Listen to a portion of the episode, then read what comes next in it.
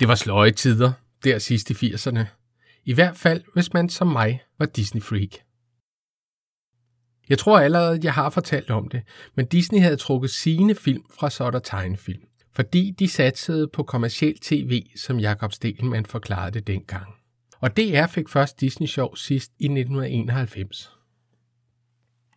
Når man jo som os kun havde Danmarks Radio, og når man som mig ikke rigtig tog at gå i biografen og se en børnefilm, når man nu var 13-14 år, og når man ikke havde en video, eller bare en smalfilmsfremviser, så var det virkelig sløje tider. Jeg havde selvfølgelig Anders Sandblad og Disneys bogklub bøger. Jeg kunne låne hørespillene på biblioteket på kassettebånd, og det samme kunne jeg med et par bøger om tegnefilm. Og så kunne jeg drømme. Hvad havde jeg ellers? Jo, der var jo Disneys juleshow, eller Disney juleshow, som det vist egentlig hedder officielt, men det gider jeg altså ikke kalde det. Disneys juleshow var det hele. Det var måden, jeg så tegnefilm på, og alt, hvad der hed Disney i de formative år. Det har lagt en fundament i hele min forståelse af mediet og virksomheden, der nok er en del forvredet i forhold til Disneys generelle output årene igennem. Velkommen til Grovkultur Podcast. Lad os se lidt på Disneys juleshow.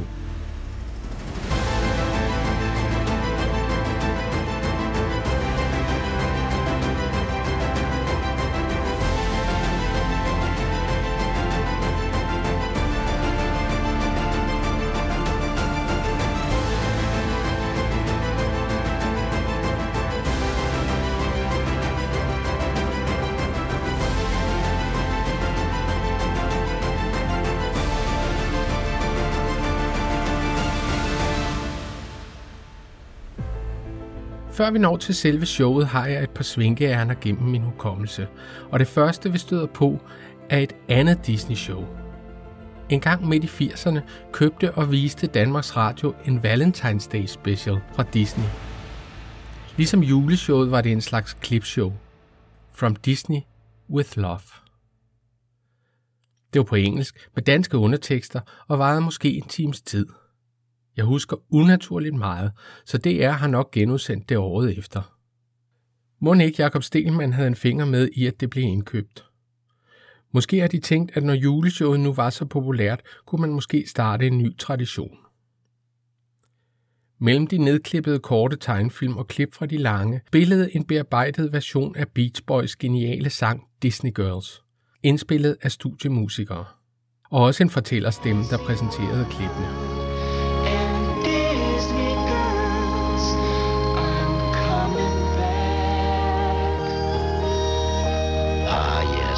Those Disney girls. How Disney boys love them. Det var i From Disney with Love, at jeg første gang mødte Mortimer, Mickeys rival, Pecos Bill, og måske især Johnny Fedora og Alice Blue Bonnet. De to hatte, der bliver forelskede, og må så grueligt meget igennem, før de får hinanden til sidst, til tonerne af Andrews Sisters. Det andet show, jeg husker, hedder Disney Goes to the Oscars. Det var helt sikkert optaget på TV3 af nogen, der havde TV3 og en video. Verden var tv-skuespilleren Tony Danza, bedre kendt fra komedieserien Taxi. Her præsenterede han klip fra film, der havde vundet Oscar-priser. Ladies and gentlemen, boys and girls, tonight Disney goes to the Academy Awards. Sure, I know the Oscars aren't given out tonight, but then Walt Disney was always a man ahead of his time. And the winner is? No way! Mickey Mouse! Donald Duck. Riddle! Oh.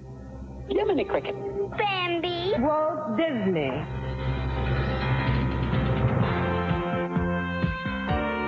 Why doesn't this man look nervous? Why should he, when he and the Disney studio have won enough Oscars to cover an Olympic-sized mantle? Walt Disney, showman, storyteller, and the movie's greatest collector of little gold men named Oscar. Et enkelt minde mere, inden vi går videre, så skal jeg nok stoppe. Flere år inden vi selv kunne se TV3 eller ejede en video, fik min bror et afsnit af det fællesnordiske Disney-show optaget. Det var fordi han på det tidspunkt var ret besat af David Crockett, og de sendte et afsnit af en ny serie om den amerikanske folkehelt, her spillet af Tim Donigan. Jeg var selvfølgelig fuldstændig lykkelig over at se ca. 100% mere Disney på et år, end jeg var vant til. Jeg husker desværre ikke så meget fra programmet, udover at verden huggede fra TV Chase i Saturday Night Live og sagde, jeg er Bjørn Birk, og det er ikke du, eller noget i den stil. Jeg kan ikke huske en tid, hvor de ikke sendte Disneys juleshow. Det giver rigtig god mening, for det blev sendt næsten hvert år hele mit liv. Jeg er født i 74, hvor de tilfældigvis ikke sendte det. Det blev heller ikke sendt i 78. Jeg kan selvfølgelig ikke huske, at vi manglede showet i de år, og jeg kan heller ikke huske, at de danske stemmer kom på i 79. Til gengæld kan jeg huske at have set Disneys juleshow hvert år den 24. december, lige før julemaden, og det er i hvert fald forkert. De fleste år min barndom blev det sendt den 25. eller 26. Først i 1990 begyndte de at sende det fast klokken 4 hver juleaften. Her er, hvad der sker i juleshowet. Jeg beskriver det kort, for du kender det jo nok allerede, men vi skal jo lige opfriske det. Vi forsøger jo at være uaktuelle her i podcasten, så det kan jo være når som helst på året, du hører det. Jesper Forkylling synger fra alle os til alle jer, akkompagneret af Mickey Mouse, som spiller alle instrumenterne. Chip og Chap kommer ind, og Jesper beder dem om at fortælle, hvordan de holder jul.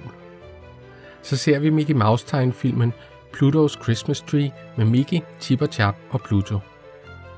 Næste tegnfilm er Donalds Snowfight med Anders Sand og nevøerne. Jesper begynder at åbne julekort med hilsner fra forskellige Disney-figurer, hvorefter han viser et klip fra de klassiske film. Først Peter Pan, hvor han og ungerne flyver hen over London. Så er det Bambi og Stampe på glat is. Pinocchio på scenen blandt dukkerne hos Stromboli. Aristocats til fest hos Skatkat og hans musikerkatte. Dyrene, der syr Askepots kjole. Snevide og de syv små dværge, der jodler og danser. Lady og Vagabunden hos Tony og Joe. Og klip fra to nye Disney-film. Til sidst skifter Jesper Forkylling stemme og synger Når du ser et stjerneskud. Sådan ser showet ud. Det var lidt under 50 minutter, og så kan vi spise julemad. Hvordan skal vi gribe det her an? Der er fem figurer, der er animeret specifikt til programmet. Det er Jesper Forkylling, der er verden, Mickey Mouse, der spiller med i starten, Klokkeblomst, der flyver rundt og tryller, og Chip og Chap, der taler med Jesper et øjeblik. Jeg tror, at vi skal starte med at dykke ned i Jesper Forkyllings historie. Han er ikke en figur, der ofte bliver diskuteret, og han er faktisk lidt mere interessant, end man lige skulle tro. Så taler vi selve produktionen af showet og historien af det i USA. Så skal vi tilbage til Danmark og høre lidt om showets danske historie, og vi skal tale om ændringerne af programmet gennem årene.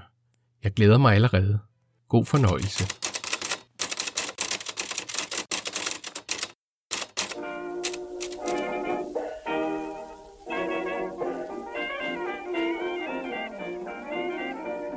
Carlo Collodis børnebog Pinocchio er fra 1883. Det er en grum, moraliserende og meget italiensk sag, og den er bestemt ikke kedelig. Pinocchio er lidt af et dumt svin, og mit største chok, da jeg læste den, kom, da han møder den lille forkylling, der ikke hedder noget i bogen.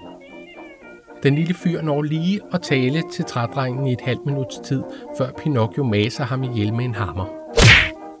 Han vender ganske vist tilbage senere som spøgelse, men han er ikke den konstante følgesvend for dukken, som han er i Disney-filmen. Disneys Pinocchio havde premiere i 1940. På grund af 2. verdenskrig blev den ikke nogen økonomisk succes, men det er vist ikke kontroversielt at kalde den et mesterværk. Det var også krigen, der gjorde, at den først fik dansk premiere i 1950. Her havde den fået danske stemmer, men det var ikke Ove Sprogø som Jesper Forkylling, Daimi som Pinocchio og Helge Carol Schmidt som Gepetto. Daimi ville kun have været nogle få år gammel dengang. I stedet var det flere af tidens store skuespillere, der leverede stemmerne. Det var Ingeborg Brams, Buster Larsen og Tove Mas for eksempel. Og Forkyllingens stemme blev optrådt fornemt af John Prise. På engelsk hed Jesper Forkylling Jiminy Cricket. Og i Snevide, som er fra 37, altså tre år før Pinocchio, nævner de ham allerede. Prøv at høre en gang. Vores hus, tyset er lent, og lyset er tændt.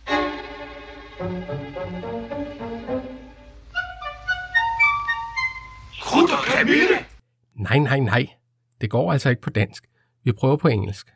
Our house, the lit light, the, the light's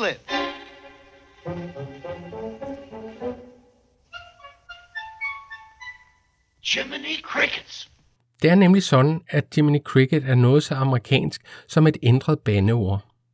Selvom Mark Twain sagde, at i nogle tilfælde kan et bandeord lette mere end en bøn, har man altid opfundet alternativer til de værste æder. For Søren for eksempel, eller for Helgoland. Amerikanerne er dog eksperter i den sport.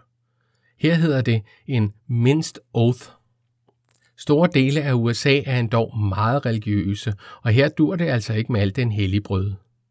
Derfor har de opfundet udråb som Suffering Succotash, Gosh, Jeepers, Holy Guacamole og Shut the Front Door, og altså også Jiminy Cricket som et rent alternativ til Jesus Christ. Derfor siger dværgene det, og derfor kom forkyllingen til at hedde det. Men udtrykket har faktisk eksisteret siden senest 1660'erne, og ligner jo det danske udtryk Herre Jemini, som jo også betyder Jesus. Mm, nok om det.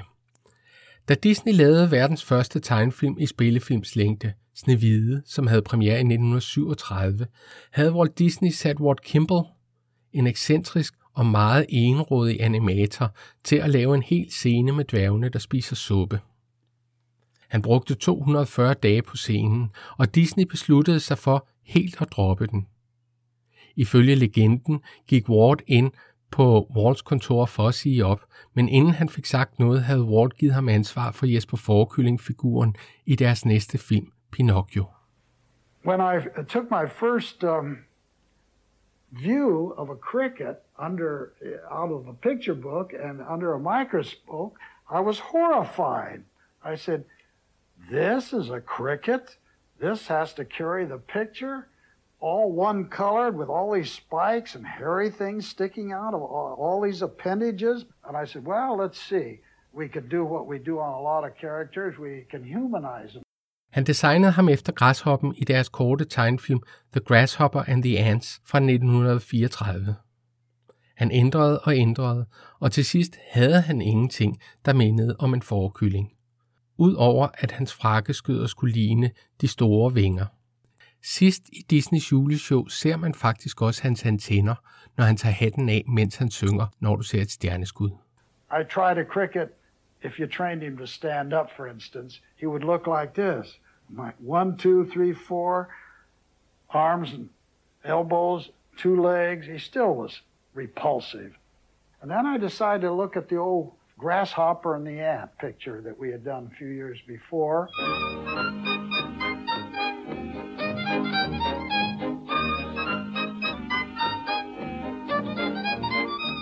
And I noticed that they stuck pretty close to a caricature of a grasshopper. They had the spikes on the legs. And they had this long uh, appendage that comes down the back end of his body. And of course, his, his feathers were, turned out to be coattail, but that was a, a, a character you could live with. So I took the grasshopper as, as sort of a foundation.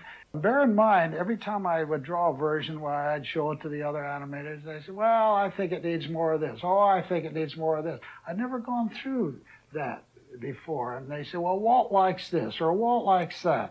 Men det gjorde ikke noget, at han ikke mindede om en forkylling. Han er en lille mand med æggehoved og ingen ører. Han er en forkylling, fordi vi kalder ham en forkylling, sagde Ward. De andre animatorer sagde, at han lignede og lød som Ward Kimball selv, og det er ikke helt forkert. Det var hovedsageligt ham, Uli Reiterman og Don Towsley, der animerede ham. Pinocchio var en kraftanstrengelse i stil, teknisk magi og følelser. Der var egentlig ikke meget humor, derfor tror jeg, at Jesper Forkylling blev, som han blev. Vidende, og også bedre vidende, men også vittig og hyggelig.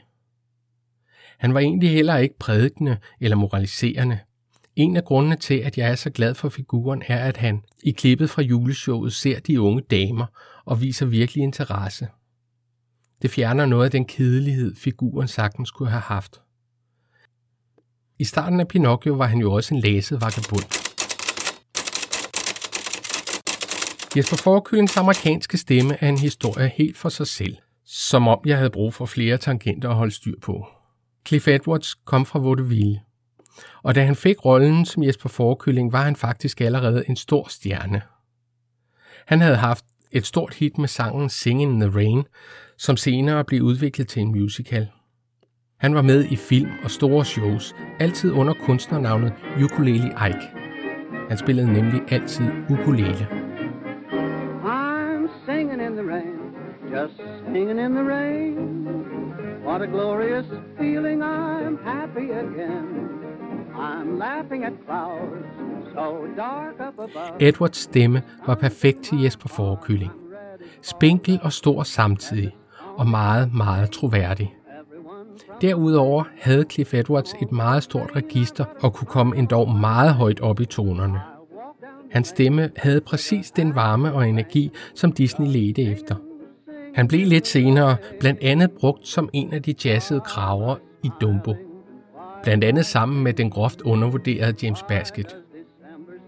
Cliff Edwards lagde stemme til forkylling resten af sit liv. Han døde i 1971 og led af alkoholisme og stofmisbrug de sidste mange år. Og Disney støttede ham sådan lidt i det skjulte, sådan som han havde for vane med velgørenhed. Jesper Forkylling dukkede op igen i en stor fortællerrolle i Disney-filmen Fun and Fancy Free, Bongo og Mickey og Bønnesdagen i 1947. Disney indspillede plader med ham, og han var også med i en del Disney-producerede reklamer. Jiminy Cricket! And setter. Hear ye! Hear ye! The Jiminy Cricket Sipping and Singing Society is now in session. Hooray! What do we sip?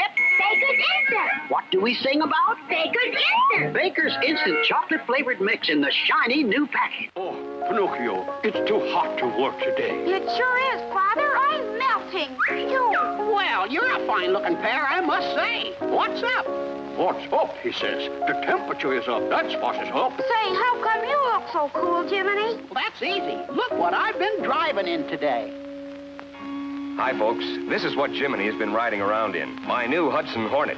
It's air conditioned, and the all-season air conditioning in a Hudson is worth its weight in gold on a hot, humid day. You never arrive anywhere irritable and bedraggled. It's the finest car air conditioning system built, yet it actually costs hundreds less than most car systems. In a Hudson, the entire unit is up front. Da Walt Disney fik ideen til sin forlystelsespark, lavede han en aftale med tv-stationen ABC. Han havde brug for, at de investerede i parken, og han havde brug for at reklamere for parken i fjernsynet. Han var pioner i det, at de andre store producenter var skeptiske over for fjernsynsmediet, som jo troede deres branche. Men Disney kastede sig over det med stor iver. I mange årtier kørte han et ugentligt tv-program. Ikke på samme kanal alle årene, og nogle gange skiftede det også titel, men altid med interessant og højt niveau. Ofte deltog han selv og talte direkte til seerne. Jesper Forkylling var tit med. Han sang og præsenterede programmer. For eksempel lærte han en hel generation af amerikanske børn at stave til Encyclopedia. Han fik tre tegnefilmserier i fjernsynet. Den ene var I'm No Fool-serien, hvor han fortalte historien bag cyklen og den rigtige måde at cykle på, at gå i trafikken og bruge el på en sikker måde og den slags. Water safety. Since the beginning of time, man has been concerned with the problem of water safety. You know, man did not and does not naturally belong in the water. He is primarily a land creature. And so, when he came in contact with water, whether by choice or by accident, he had a problem. How to survive in it. He had many things to learn. First of all, not to fear water, but to respect it. Man, you've got to learn how to swim. Den anden serie handlede om kroppen og sanserne. Den hed You and Your Five Senses. Den tredje handlede om vilde dyr. Jeg vil gerne anbefale dem alle sammen. De er sjove og stemningsfulde, og så kan det jo være, at man lærer noget. Under alle omstændigheder bliver de slet ikke set nok. Hi, everybody. You know, there's a lot of things that puzzle me. And when I'm puzzled, know what I do? I look it up in books. That's where I find out the answers to things. Now, today's story is about, uh, oh gosh, I forgot. That's funny. I know it was a big subject. Oh, that's it. I want to tell you about the elephant. Says here, elephant, from the Greek word meaning ivory. Now, we all know that the elephant is the biggest land animal in the world, and he has a long trunk. Some elephants have great ivory teeth called tusks. But here's something I'll bet you didn't know. If you had lived a long time ago, you would have been bigger than an elephant. Because the great, great, great, I 1958 var han vært for Disneys juleshow. Det vender vi tilbage til. Og han fortsatte med at dukke op og gøre det stadig. Han havde for eksempel en større rolle i den fantastiske Mickey's Christmas Carol fra 1983. Han har flere gange reklameret for Disney World Paris, og han er med i Kingdom Hearts-spillet. Han er også indimellem dukket op i Anders Sandbladet. Jeg kan så godt lide Jesper Forkylling. Det er egentlig mærkeligt. For grunden til, at de korte Anders Sand tegnfilm var de mest populære, var jo, at han var mindre kedelig og mere hissig end Mickey Mouse. For mig er det lidt omvendt, tror jeg. Det er tit lige udkanten af pænhed og civilisation, at humoren er bedst, og det moralske oprør er sjovest. De vildeste figurer kan nogle gange miste noget af deres appel, netop fordi de bare er skøre. Jeg tror egentlig ikke, at Anders Sand nogensinde blev for meget på den måde. Men det kunne for eksempel Daffy og Søren Spætte indimellem godt blive. Den måde, de kunne gakke ud og blive til anarkistiske tornadoer var sjov, men det kunne også være for meget.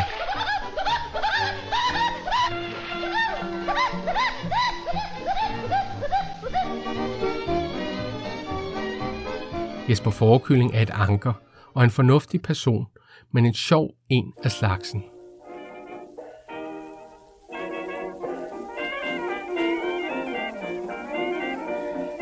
Disneys juleshow blev sendt for første gang den 19. december 1958.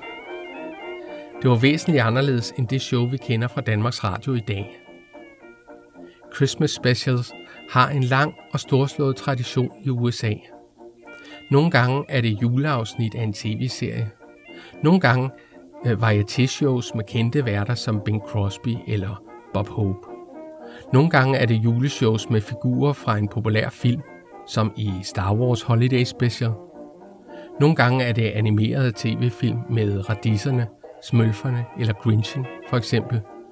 Og det kan også være antologishows med klip fra forskellige film eller tegnefilm.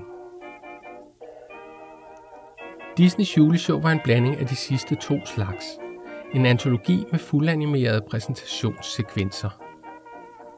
Det er den første af sin slags, og i hvert fald den første animerede julespecial, før Mr. Magoo's Christmas Carol havde premiere fire år senere.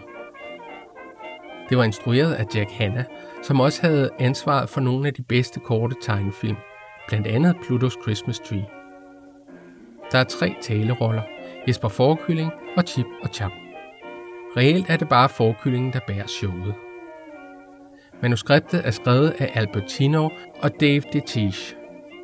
En af animatorerne var den legendariske Les Clark, en af Disneys Nine Old Men, den absolute inderkreds i animationsafdelingen. Da han gik på pension i 1975, havde han arbejdet hos Disney i 48 år. Blandt navnene bag programmet ses John Hench, der er med som stylist. Det kan næsten kun betyde, at det var ham, der designede alle julekortene. Han designede nemlig i forvejen rigtige julekort for Disney. Det originale Disneys juleshow i 1958 kom frem i starten af 60'erne. Startede med Walt Disney selv, 10 cm høj og stående på en kamelhylde. Walt Disney presents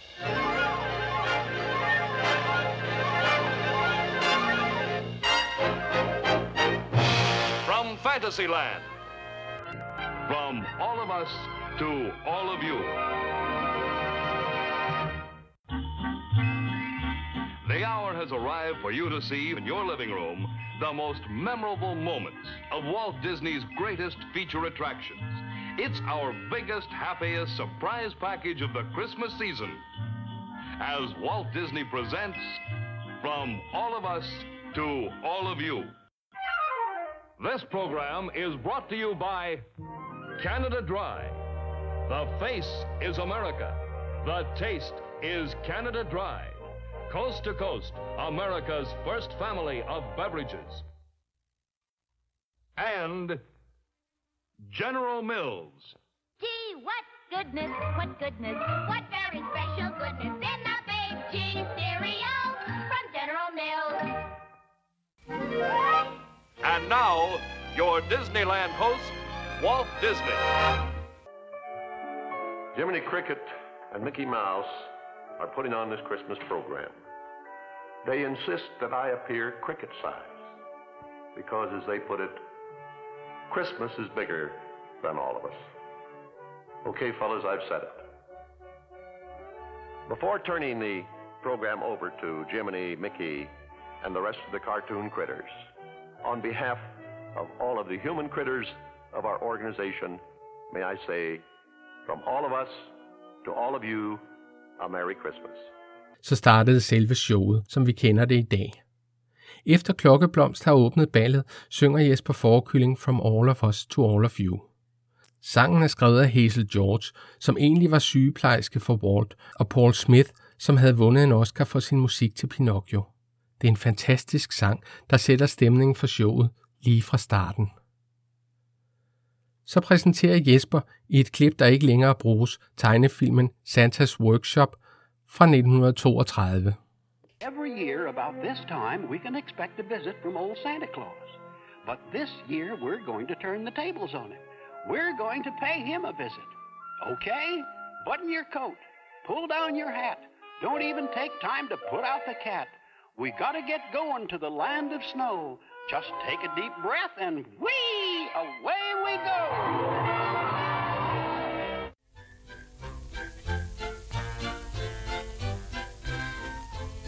Santas Workshop er en fantastisk og fantasifuld tegnefilm, der stadig for mange er den rigtige version af, hvad der sker på Nordpolen, hvor vi jo ved, at julemanden og hans hjælpere arbejder og bor. Den findes blandt andet stadig i den svenske version af juleshowet, om end i en mere og mere censureret udgave. Derefter møder Jesper Chip og Chap, som bogstaveligt talt løber ind i et fotografi. Noget jeg kan huske med glæde fra min barndom. Og så vises Toy Tinkers, tegnefilmen med Anders Sand og de to jordæren, som blev nomineret til en Oscar i 1950, men tabte til Pepe Le Pew tegnefilmen for Sentimental Reasons. Den kan jeg i øvrigt også godt anbefale, den er så sjov. Toy Tinkers var indbegrebet af jul, da jeg var lille. Den blev til min store skuffelse skiftet ud i Danmark med den heldigvis næsten lige så gode Pluto's Christmas Tree engang i 80'erne. Der var et lille nyproduceret klip før selve tegnefilmen om, hvordan Chip og Chap selv fælder et juletræ. Det findes ikke i de senere udgaver af showet. We can't understand a word you're saying. Okay. Okay? Show us. Come on.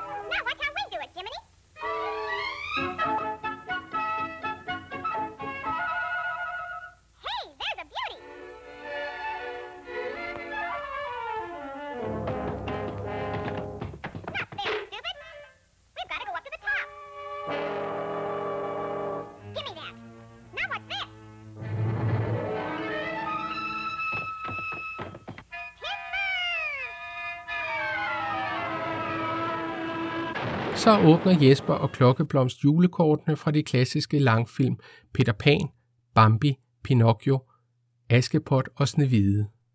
Der er et klip fra Aristocats, som jo først kom til 12 år senere, i 1970.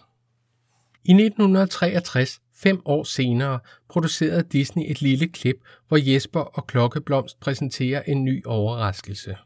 Det gjorde de, fordi de havde lavet filmen Da kongen var knægt. Den de nu kalder sværet i stenen, som de gerne ville reklamere for. Fra dag af viste de klip fra deres nyeste film, hver gang de viste showet, og det gjorde de ikke hvert år. I USA kom det kun cirka 8 gange fra 1963 til 1980. De viste klip fra Junglebogen i 1967, fra Aristocats i 1970, fra Robin Hood i 1973 og fra Peter og Dragen Elliot i 1977. I 1980 genindførte de Aristocats for at promovere tegnefilmens repremiere, og jeg tror, at det er der, Danmark fik de faste Aristocats-klip fra. I 1980 viste de From All of Us to All of You i USA for sidste gang. Det skulle dog dukke op i en noget ændret udgave senere. Is that a slave? Could that be Santa Claus coming this way? Oh boy, that would be nice. But those are mice. And if you're like me, you have a suspicion, might even be wishing, that the big one there with all that chin hair is really none other than Mickey Mouse. Are you Santa Claus?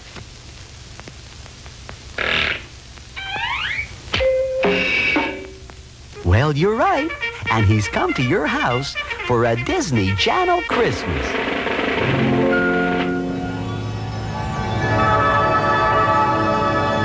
Welcome to a Disney Channel Christmas with your host, Jiminy Cricket.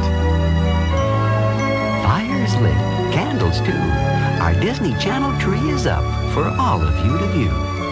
Now, it may look like some other trees you've seen this season, but this one is here for a very special reason. I 1983 genopstod showet i en forandret udgave på det nystartede Disney Channel.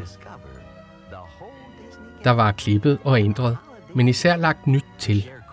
Velvalgte klip fra Fantasia, Melody Time og Mickey's Christmas Carol og flere korte tegnfilm var lagt til. Og der blev tilsat lidt stemningsbilleder fra Disney-parkerne. I 1986 udkom det på VHS og Betamax som Jiminy Cricket's Christmas med endnu flere klip. Den kom senere også på Laserdisc. Den er aldrig udkommet på DVD. Videoen udkom også på dansk, men uden Ove Sprogø. Disney-folkene var ikke tilfredse med den hedderkronede skuespiller, og det er da også rigtigt, at Sprogø ikke lyder så meget som Cliff Edwards. Derfor brugte de deres nye stemme John Martinus. Det er Holger fra Matador. Han gør det særdeles godt, men han er jo simpelthen bare ikke Ove Sprogø.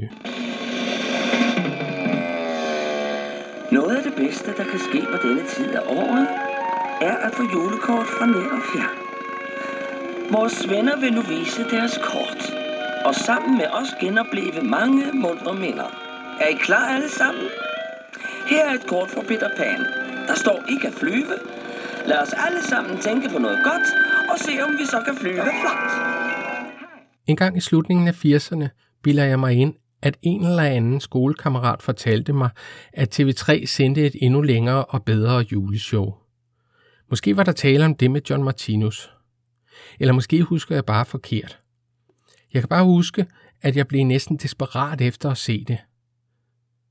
Det gjorde jeg først i år, da jeg skaffede videoen. John Martinus døde i 2016, så jeg ved faktisk ikke, hvem der nu er den danske Jesper Forekylling.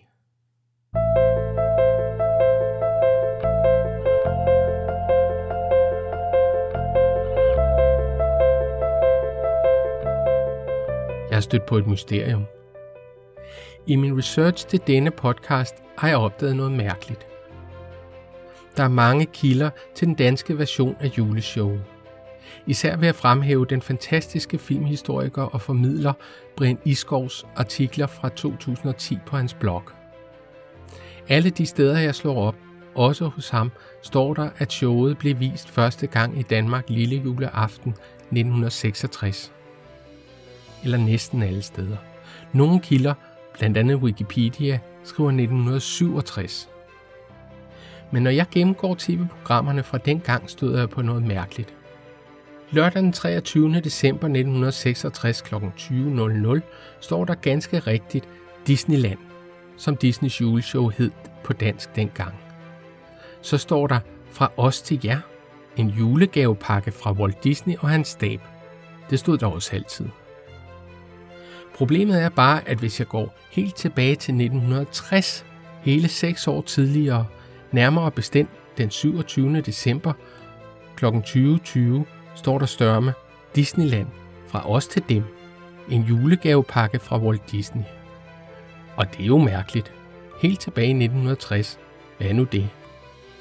Jeg ved godt, at titlen Disneyland blev brugt på DR om flere Disney-producerede programmer dengang. Blandt andet havde de vist et program om filmatiseringen af naturprogrammet Afrikas Løve midt i 50'erne. Det hed også Disneyland. Men når der lige fremstod fra os til dem. Det er meget mærkeligt. Men i hvert fald er det en realitet, at DR begyndte at vise showet næsten hvert år fra 1966. De viste den på engelsk med danske undertekster, indtil det fik et dansk lydspor i 1978. Det var Gert Fredholm, som havde lavet den nye danske dub til Pinocchio, der fik opgaven. Og den eneste nye stemme, der skulle indspilles, var Jesper Forekyllings. Og det var jo som bekendt Ove Sprogø. Når du ser et stjerneskud blev flot sunget af dansktopsangeren Bjørn Tidemand. Han kunne dog ikke nå lige så højt op på det sidste klimaks som Cliff Edwards. Men han er nu også god alligevel.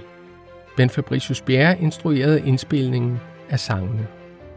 Her er jeg simpelthen nødt til at anbefale den næsten uhørt hyggelige podcast med dansk tale af førnævnte Brian Iskov sammen med Anders Vadbrun for mere information om dobbingen. Jeg vil bare sige, at Ove Sprogø blev benyttet ekstremt meget til tegnefilmstop i de år. Han spillede Asterix, Lucky Luke, Roquefort fra Aristocats, Flaps i Junglebogen og Dupont og Dupont. Bare det år, hvor han indspillede Disneys juleshow, var han med i Lucky Luke og Dalton-brødrene. Han var med i flyttefilmserien Trallene.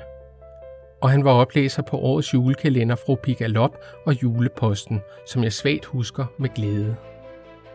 Om morgenen vågner fru Pigalop op i tusinddørshuset og er straks klar over, at drømmen er gået i opfyldelse. For overalt hersker den gode stillhed.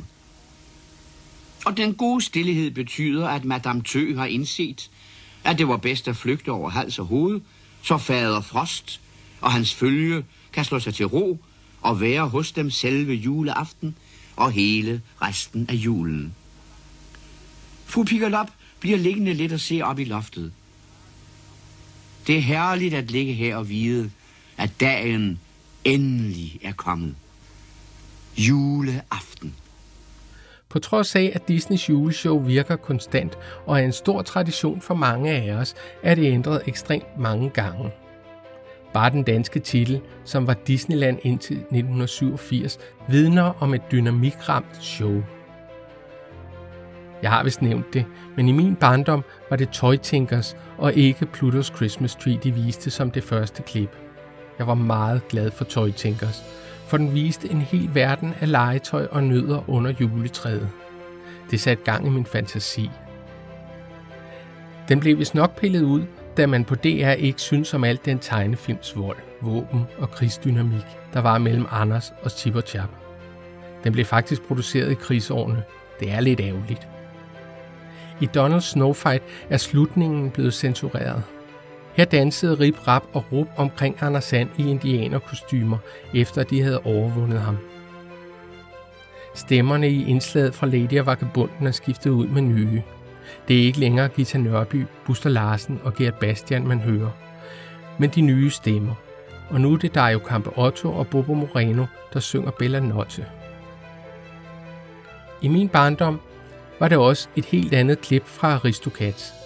Jeg er glad for sangen Hvem vil ikke gerne være kat, men jeg husker stadig de to hunde, der mumlede Lafayette. Lafayette. Lafayette. Hey Lafayette. Lafayette. Jeg er jo her. Hør. Jul, der nærmer sig. Og Napoleon, vi har bidt i seks dæk i dag. Jaget fire biler, en motorcykel og et løbehjul. Hold din bøtte. Det er en motorcykel. Tocylindret. Kædetræk. Et hjul, der piver. Forhjulet lyder det som. Du går løs på dækkene, og jeg ryger lige midt på problemet. Hvorfor lapper du altid det bedste stykke til dig selv? Fordi jeg har en højere rang end dig, derfor. Hold op med at bruge mund og give signal til angreb. Nej, det er spisesignal. Forkert måltid, hva'? Du kan blive fyret, ved du. Okay. Lad os angribe. Vent lidt, jeg er lederen. Det er mig, der siger, når det går løs. Deres vilde kamp med Edgar på scooteren og Duchess og Killingernes møde med vildkanten Abraham DeLacy, Giuseppe Casey, Thomas O'Malley med stemme af Preben Nærgaard. Der er andre og mindre ændringer. Blandt andet er jeg sikker på, at jeg husker nogle kaleidoskopiske mønstre i starten af showet. Jeg kom i tanker om det, da jeg læste om Walls kærlighed til kaleidoskoper, siden han fik et i julegave af sin bror Roy som barn, hvor hans forældre ellers kun gav ham praktiske gaver. Men jeg er altså sikker på, at der var nogle af de mønstre med. Jeg vendte tilbage til Walt Disney Presents, det originale Disney-show, som sendte From All of Us to All of You, og de brugte ganske rigtig kaleidoskopiske mønstre. Det virker måske som en underlig ting at gå op i, men ikke for mig. Jeg er ikke en fan af at ændre, stramme op og modernisere gamle værker alt for meget. Det er ganske vist meget menneskeligt at ændre på ting. At man selv kan sætte ens fingeraftryk på andres kunst. Og det kan være fristende at forsøge at gøre gamle ting nutidige, men man glemmer, at der er en vis hybris forbundet med at tro, at man kan gribe de originale skaberes inspiration og ændre den, bare for at gøre den moderne. Det kan man sjældent. Ikke engang, hvis den originale skaber var en selv. Se bare på George Lucas og Star Wars for eksempel.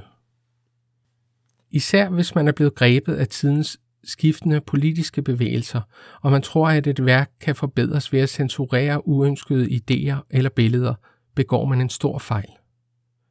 Det var jo netop ikke den originale skabers tanke, der havde en tilfældig fremtidig trend eller populisme i tankerne, og derfor kan det næsten kun forværre nydelsen af det hele, når man sådan skærer i det. I 70'ernes Danmark var der en stor modstand mod Disney, som var stor og amerikansk og kommerciel. Bandeord på hele den europæiske venstrefløj. Jeg vil nok tro, at der sad mange hos Danmarks Radio dengang, som gerne havde set showet helt forsvinde. Måske sammen med Jørgen Mylius eller Otto Leisner. I dag er det måske mere modstandere af stereotyper og den slags, der gerne vil sætte deres præg. Det er synd, for tegnfilm er i høj grad stereotyper. Det er vigtigt for mig, at denne podcast ikke bliver for politisk, men på det område er jeg altså nødt til at sige min mening. Et mesterværk bliver ikke bedre af, at man ændrer på det. Som den svenske Jesper Forkylling og fortæller Bent Feldreich siger, folk vil gerne ændre på alting og gøre det hele nyt. Og så, som i et eventyr fra vores barndom, er der noget bekendt. Anders Sand giver os tryghed i en forvirrende verden. Udover det politiske er stemmerne ændret på mange af Disneys film. Altså de danske, ikke det amerikanske. Det er vældig trist. Ifølge Disney sker det især fordi de gamle lydbånd er slidte og beskadigede. Den køber jeg altså ikke helt. Man kan utrolig meget med lyd nu til dags. Man kunne sagtens rense de lydspor. Det drejer sig også om ensretning. Daimi var en voksen kvinde, da hun spillede Pinocchio. Nu tager vi hendes stemme ud og smider en drengs ind i stedet. Det er brutalt, synes jeg. Det lykkedes Jakob Stelmann og kompagni at modsætte sig nogle af ændringerne fra Hollywood. Dog ikke klippet fra Lady og Vagabunden. Men Daimi og Ove er der stadig.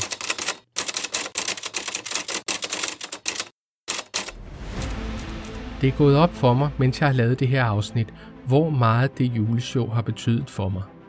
Disney har lavet utallige juleprogrammer siden, og endda et par stykker før. Men der er nu alligevel noget særligt ved det her. Jeg tror, at det har betydet mere for mig selv personligt end E.T. i biografen i 1983. End den første hele roman, jeg læste, Den uendelige historie. En nødeknækkeren på det kongelige teater, da jeg var barn. En Ringenes Herre og Indiana Jones. En Orwell, Peak og Rusty. David Lynch, David Bowie og Tom Waits. På en måde vejer Disneys juleshow tungere end alt det, fordi jeg så det, da jeg var barn og teenager. Fordi jeg længtes efter det resten af året. Fordi det glimtede og lyste op. Og fordi det var så forbundet med årets bedste dag, juleaften. Disneys juleshow sluttede med Når du ser et stjerneskud. Det var Jesper Forkylling, siddende på lysestagen, mens det røde lys brænder, og Disney-figurer i animation direkte lånt fra tidligere film samler sig omkring ham. Det er rådyr fra Snevide, Chip og Chap, Alice, fuglene fra Askebot, Pluto, Stamp, Bror Bjørn og Bror Rev fra Song of the South, de syv små dværge, Fedtmule, Anders Sand og nevøerne, de tre små grise, Tim og en musedame med to musebørn. Det er et minde om familie, og jeg mærkede det ekstra, fordi man sjældent så de forskellige Disney-verdener blande sig med hinanden. Her gjorde de, og det var ren idyl. Når du ser et stjerneskud af Disneys kendingsmelodi, og det er ikke tilfældigt. Tak for denne gang. Grovkultur podcast er slut. Jeg hedder Danny, og vi høres ved med noget helt andet næste gang.